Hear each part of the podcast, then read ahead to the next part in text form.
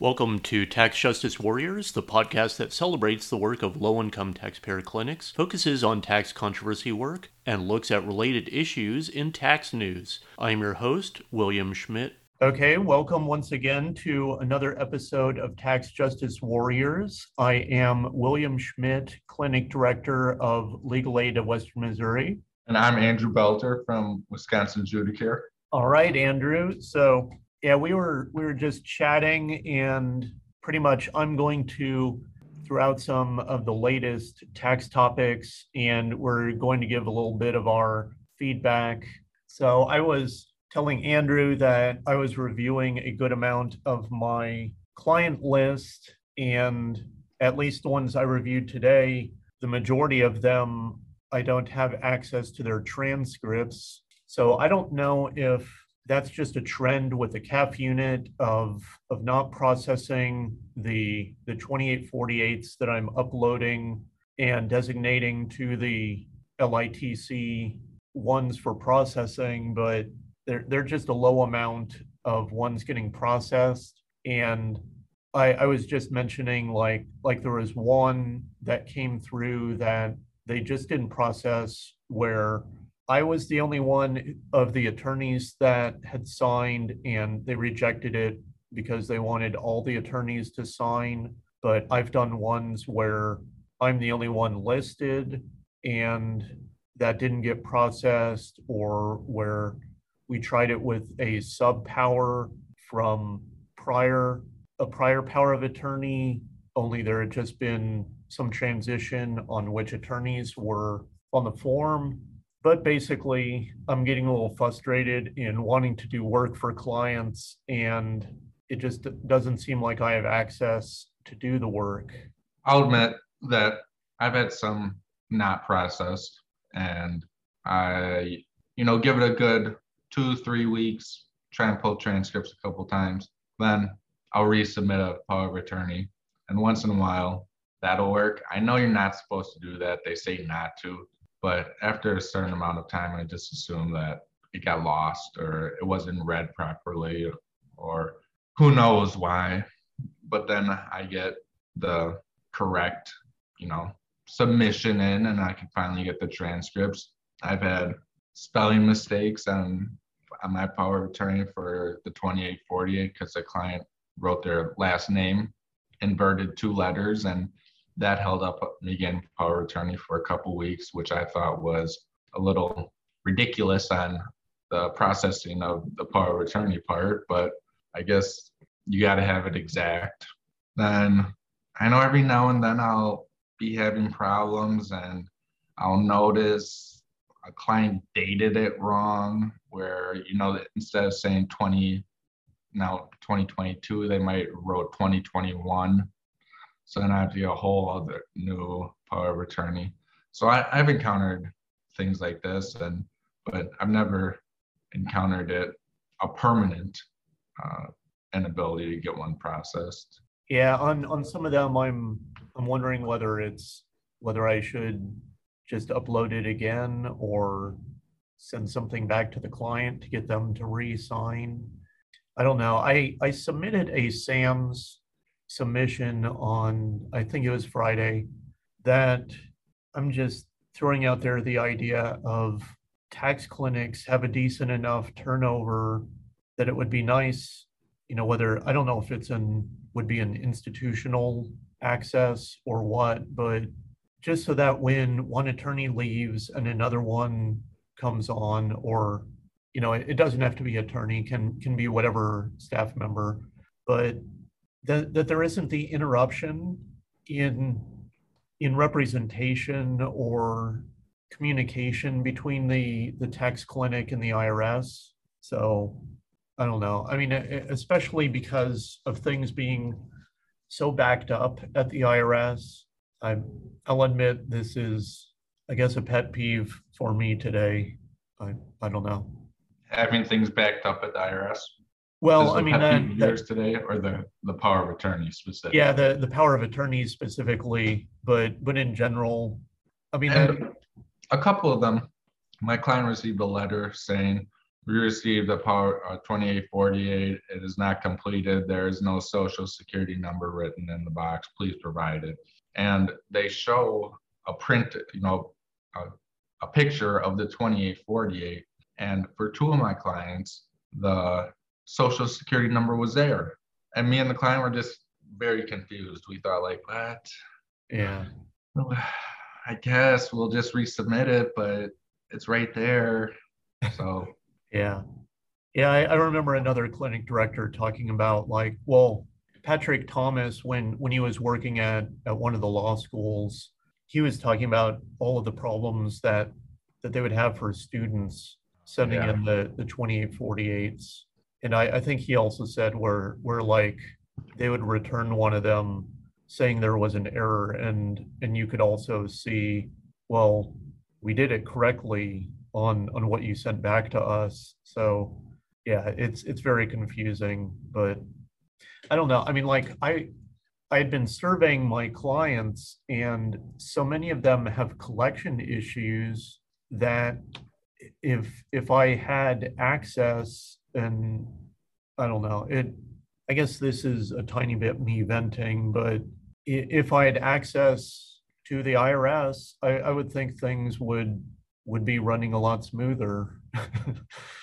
and you know, hopefully with a lot of clients that, that if I got them into currently not collectible status, I could close out their cases and and move on. But instead we're we're getting notices of intent to levy and you know so that that causes me to stress and i'm sure that that does for them but yet i don't know what i can do about it practitioner priority service and submit the 2848 directly on, well, while you're on the phone, I guess. Yeah. If you can get through to PPS. Yeah, exactly. That I wait on the phone however long and then I have to go down the hall and fax it and then, you know, wait for the confirmation and then come back to the phone. So, and I'm pretty, I, and at least for me, maybe two out of 10, what, so one fifth of the time, my, my call gets dropped on practitioner priority service. So that's not helping my mood, but yeah, it's easy yeah. enough to call back.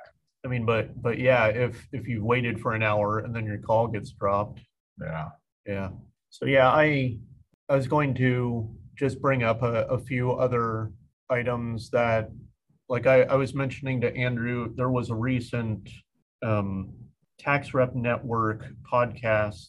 So Eric Green was talking with Gwen Moore, who wrote an article for Forbes that a decent amount of, of these backups with the IRS are problems with from Congress, specifically that so many of the so much of the budget from the from Congress to the IRS is is earmarked for specific uses and evidently, the commissioner doesn't have the power to change that. So if people in charge at the IRS see that there is a problem with a certain department and they need more funding, they're not able to take it from one department and apply it to another department.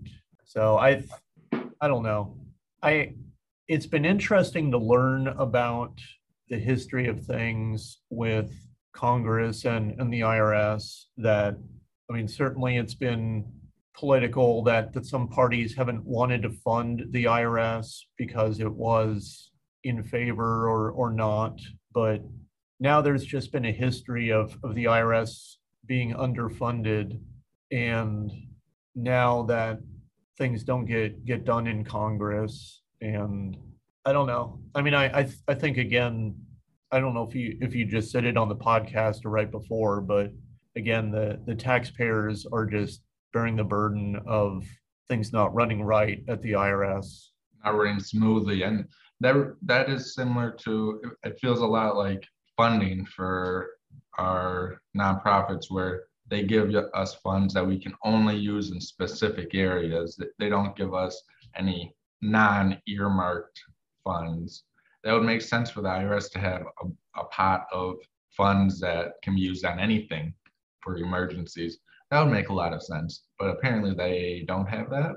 Yeah, and well, Nina Olson was saying that like there's there's one forum that was going to be asking her to write some articles during the tax season, and and one of them she's going to be saying that that the IRS should be invoking some emergency powers and and trying to to apply that for for funding for for the phones. And um well maybe maybe instead it was um tax return processing that with the pandemic, getting these returns processed would would technically be an emergency. So, I mean, I, I think that's that would be a good use of funds. I had a surprise, a good surprise last week. I was checking transcripts. I just checked certain clients every month to see if tax returns were processed yet. And one of my clients had 15, 16, 17, and 18 processed, but not 20 yet. So apparently they're working on some of the older ones. They still have some employees working on them, which I think is a good thing because you can't just completely ignore those older ones. But yeah, I don't know. I don't know how they're gonna process all these new tax returns, uh, the 2020 tax returns. Then people like you and me are sending in clients 2016, 17, 18 tax returns. Yeah, I for another timing thing. So like for one client, they sent, before I was here, they sent in a, a collection due process hearing request last February. And so now I'm getting the scheduling that it's coming up March 1st that he's getting his his hearing. So a year? Yeah. Yeah. It's it's going to be an equivalent hearing. And from what I can tell in the file, in in the meantime, they've gotten the offer and compromise processed and he paid it. So I think he doesn't have any problems anymore. Oh. But I don't have access to confirm any of that. Yeah. So, just have to have a hearing just to sign off on everything. Yeah, I think so. But I, I found it interesting though that it, it was a year later that that he's getting his hearing. So that's yeah, I have one client who verified her identity over a year ago. And for some reason, it's not released yet. I'm very close to going to TAS, but they're overwhelmed. Yeah. Which complicates everything that every avenue is overwhelmed for solving these problems. Yeah, I, I have to say though, IRS chief counsel seems to be working smoothly. Like they're they're the only department that things seem to be going well on. That there were two clients I filed petitions on January 3rd, and one of them I got the answer last week. The other one I got it today. So I that mean, is that is a pretty quick turnaround. Yeah. Compared to where it was six months ago. Yeah. So they're they're the only department I haven't felt was was backed up at least. I haven't been keeping up to date with procedurally taxing, I'll I'll admit, but I did find it worth noting that like Keith Fogg has been reviewing the National Taxpayer Advocates annual report to Congress and providing different posts. So like he's been looking at what happens in tax court, like the like today posting about that almost 80% of cases settle in tax court. So anyway, he's he's finding fodder for for columns, just just looking at the different graphs and, and charts and and and different reports from the, the National Taxpayer Advocate. And then the main thing going on this week in tax, yeah, for one, just by the way, the tax season is underway. I haven't heard that there are any major problems. I've been receiving my tax documents from the the different companies and so on. So I've I have my W-2s, so I've started my tax return, but I don't have everything yet. But yeah, the, the main thing happening this week is the American Bar Association tax section. They're having their virtual 2022 mid-year tax meeting. So I don't know if the next one will be virtual or not. We we commented on, on that before, but yeah, they have they have different different committee meetings, and so I was going to maybe just go through what I was thinking about attending. We'll And see if we have the same yeah, ones down. yeah, and and kind of talk about what's what's going to happen in them and and if there's anything that, you know, how how much will affect our practice or or not. So, okay, the first one I'm going to turn to and yeah, we're we're going to talk about these sessions. By the time this is posted, they will probably all have passed. So, but yeah, the first one I'm going to talk about is on Tuesday, February 1st, the Young Lawyers Forum and Tax Bridge to Practice. That, okay, so for one thing, a couple of them are focusing on energy tax incentives. And I'll admit for our clients, I don't know that that, that really interests me too much. But the second section from the Young Lawyers Forum and Tax Bridge to Practice is called The Weight of Authorities, a primer on IRS administrative guidance. And so I thought I would sit in on that one and just see what I could learn about IRS administrative guidance. So your thoughts, Andrew? I actually didn't catch that one on my schedule, but it sounds like one I should be attending. I'm actually putting it in my calendar right now, Bill. All right. Um, okay, the next one. So on the morning of the second, the Administrative Practice Committee will be looking at, to start out with important developments and then IRS collections actions in a time of COVID. I have that one down. That one looks interesting. It looks important too. Yeah, so, I also have the court procedure presentation scheduled for that day. I don't know if you have that one scheduled. Yeah, court procedure and practice.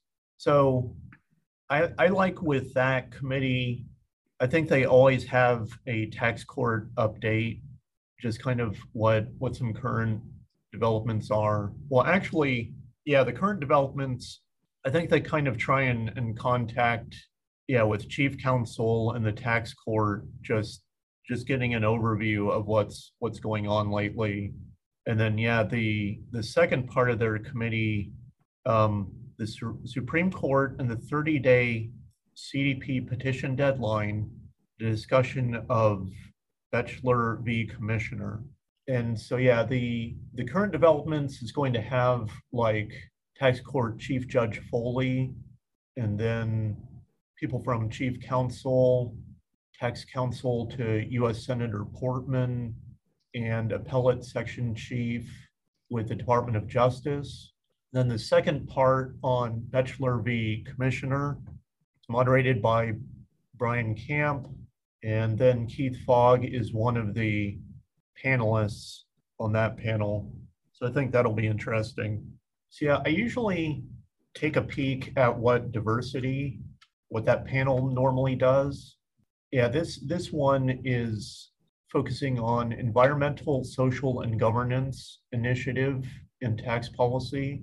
So I'm not sure if I will sit in on that, but yeah, I, I guess I was confusing that with with the other one with energy on the Young Lawyers Forum.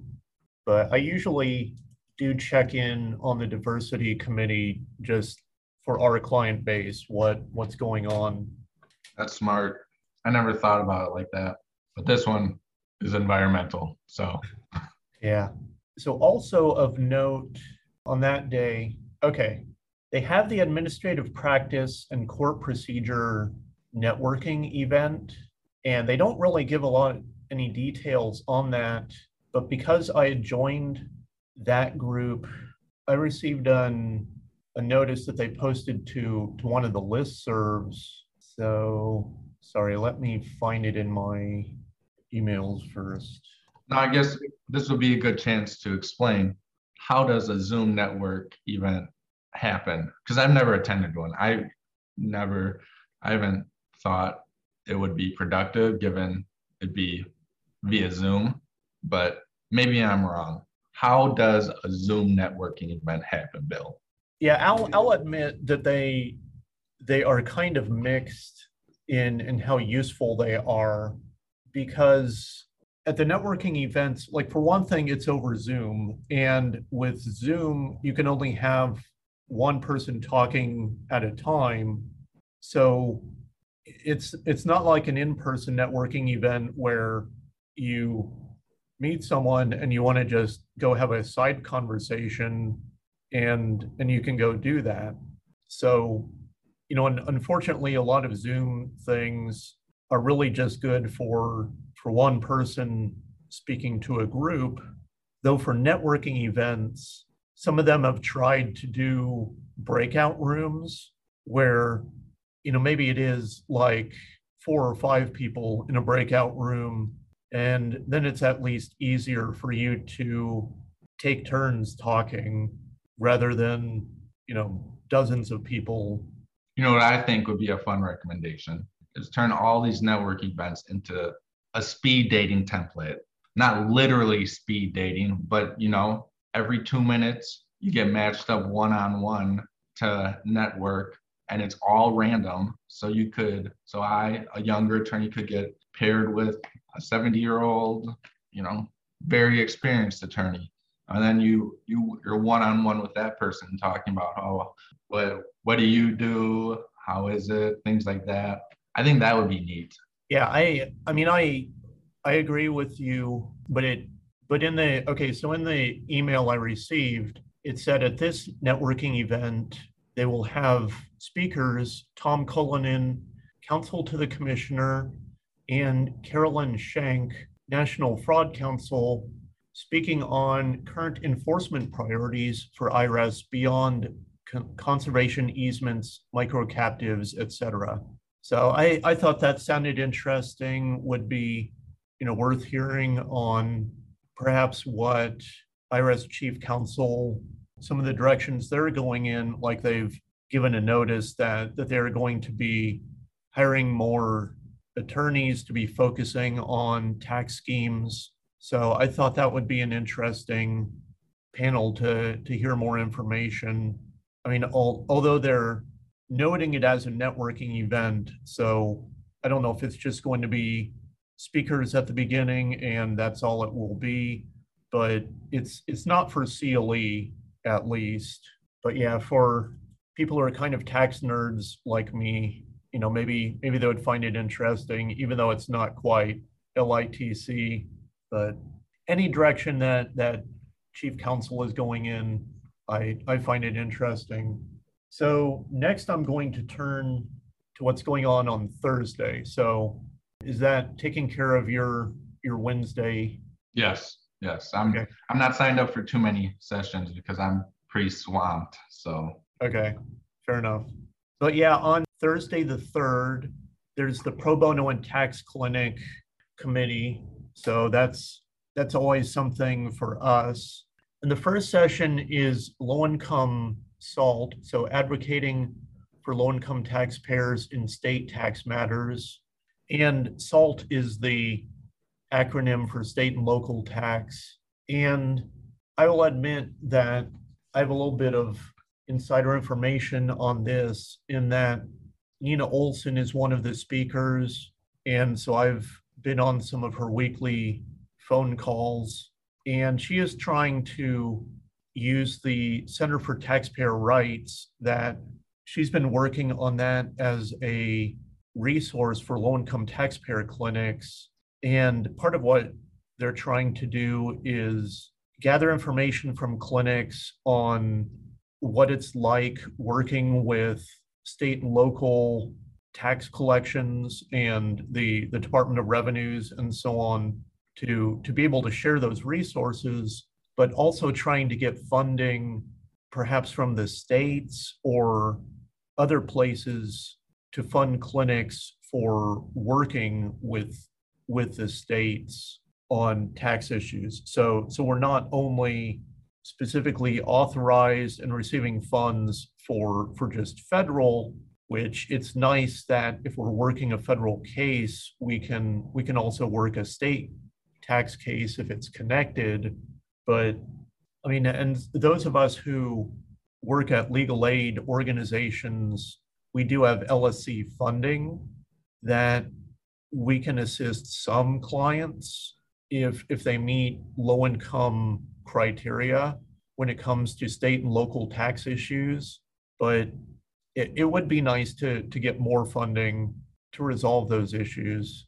I've thought about that to reach out to the state and ask them to if there's any money available because I, I know my state agency they have a habit of any of people who have unfiled tax returns of sending them to the clinics. They have us written down on like a little piece of paper and they give them the paper and say, here, here, they they can help you. And I always thought that was a little abusing the system to just send them our way to complete tax returns. But it normally worked because if you have state issues, then you have IRS issues, and then ultimately we could file the tax returns. But just to send keep sending people our way, our way, our way, I thought they might be willing to give some money, but and I, I have not gotten around to being that bold yet. Yeah. I my situation is a little different. I don't I don't know that I've gotten any direct referrals from from any of the states. So I don't think I'm I'm in your place where where you at least have some justification to ask for that funding. But but yeah, I I think that's that's in general what at, at least part of what the that panel will focus on and like I I have a a survey that I received for passing on information on state tax procedures to them. So certainly I can I can send that on. Um, if you or any other clinicians are are wanting to fill that out, it's kind of a long survey, I must admit. But um, then the the second part of the committee meeting is the National Taxpayer Advocate update and I think in general, that's been a tradition of the pro bono and tax clinic committee meetings was to have different updates from the National Taxpayer Advocate. So I'm glad that that we'll have one here in February. Yeah, maybe there would be some feedback about how filing season is going. I, it's pretty quick. It's not much time to get information because it just started this week, I think, right? but I am curious to see how filing season goes. We're, I think we're a, a week into it, but but yeah. So yeah, maybe there'll be some update about you know things are going exceptional, better than we hoped. That's what I hope to hear. Yeah. Well, the next one I was going to listen to is the tax collection bankruptcy and workouts. Same. Yeah. Always love a good discussion about tax collection. Yeah, and that focus is going to be titled A Deeper Look at Effective Tax Administration, Special Circumstances, and Doubt as to Liability Offers in Compromise. So I'm, I'm thinking that'll be a great presentation on, on those categories of offers in compromise. So I, I think it'll be pretty informative. Yeah, the, the other one I'm going to mention is the is tax practice management and they're they're always a good one for uh, reviewing ethics. So so certainly if you're needing ethics CLEs, that the tax practice management they do good reviews of what are some ethics concerns to have, especially when it comes to tax cases. So they're a good one to look at. Um, I I'll double check which day. I thought it was that Thursday, but there's going to be the Pro Bono and Tax Clinic networking event and at 2:30 to 4. Oh, okay. Yeah, 2:30 to 4 central. Okay. And then um I was looking at a later time. They have the Women in Tax Forum and that one they'll be discussing like different things for really guiding a person's career. And so while I've while it's women in tax is the the title, they're they're welcome to to different men showing up at for that Zoom meeting. And you know, basically, as long as the guy isn't a jerk, you're you're not going to be turned away. So, yeah, if, if you find it to be a good discussion, um, or, I mean, if you have interest in that topic, I, I think it would be worth attending there. So next I'm going to turn to Friday the 4th. And the, the big one to me at that time is individual and family taxation that they're going to be diving into math error notices. And so that's that's more again a focus on IRS collections, specifically that there's been an increase in math error notices during the pandemic. And so they're going to be really examining that. And so one of the main other people from procedurally taxing, Professor Les Book, will be on that panel. And I, I think they're like I, I was on the planning group for individual and family taxation, and I'm sure they're going to be doing a, a really deep discussion of math error notices and how it affects taxpayers. Uh, but at the same time, I was also going to bring up, oh, okay, so I was, I was mentioning tax practice management without ethics one, but it's the, the standards of tax practice specifically that, that they dive into ethics, that they're usually looking at ethics issues for the government and then um, other sides.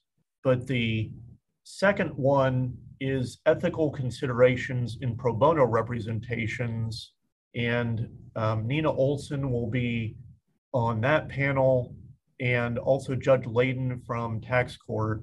So I think those will be, I mean, it's it's on on the same time as the Oh, math error notice, but um, with these virtual tax committee meetings, um, you can you can go back and watch the recording at a later time. But I'll admit, like once you get in the swing of of your day or or whatever, I don't really remember to like okay go back and view some of these ones. But I I think that would be worth going back to hear what what Nina Olson has to say and and Judge Leyden from the tax court and so on. So okay, those those are the highlights of of what I'm looking forward to with the the mid-year tax meeting.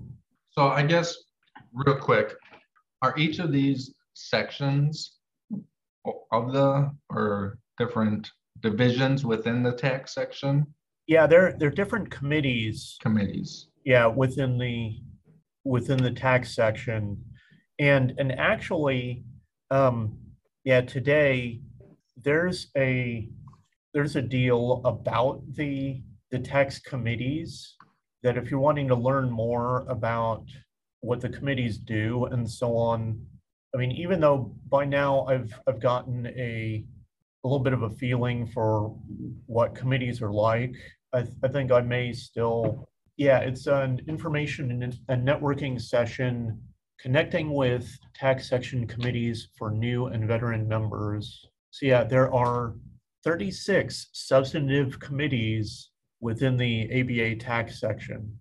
So they're they're going to have that event for for just letting people know more about committees and and how to get involved. And I'm picking up that you're part of some committees. I'm only part of the Individual and Family Taxation Committee. I'm the vice chair that, or a vice chair, there's like four or five. And yeah, really how that happened was I think one of the current, one of the past chairs invited me to a, a planning meeting. And I just kept showing up after that. And when it changed chairs, then Erin Stearns was formerly clinic director at the University of Denver Law School, and now she is with IRS Chief Counsel. But she's a friend of mine, and she became the, the current chair of the Individual and Family Taxation Committee and said, okay, William, you're, you're going to be one of my vice chairs. I was like, okay. Very cool. Yeah. But yeah, I mean, I've I've found that by being involved with the committee that I could help plan what the presentations would be and got involved with being a presenter by by helping out with the the committee meetings. And yeah it's you know one thing is that like just because you're a speaker at an event doesn't mean anything is paid for unless you you know maybe you get a scholarship or but otherwise it's your work or out of pocket to pay for that. Speakers still are, are required to get it taken care of for for how it's all paid for. If if you're attending in person or yeah taking care of your your hotel and flight and so on. But yeah i i definitely find that going to the committee meetings i mean it's the aba tax section just like the litc conference it is great for you know the the word networking i i just find it's like okay it's i think of networking as as either making friends or professionally making contacts as as people you can talk about tax or or other related items. You know it's it's great to meet someone from across the country who you can discuss these things with. And it's it's great education that you know like as as we were talking through they try and get the the top people at the irs to comment on these different topics. And and so they're they're trying to get them in panels or people from tax the tax court judges or some some different other top names in the field to to be on these panels. So they're they're definitely trying to get high level people commenting on these topics to to give you the the current status or or other great input.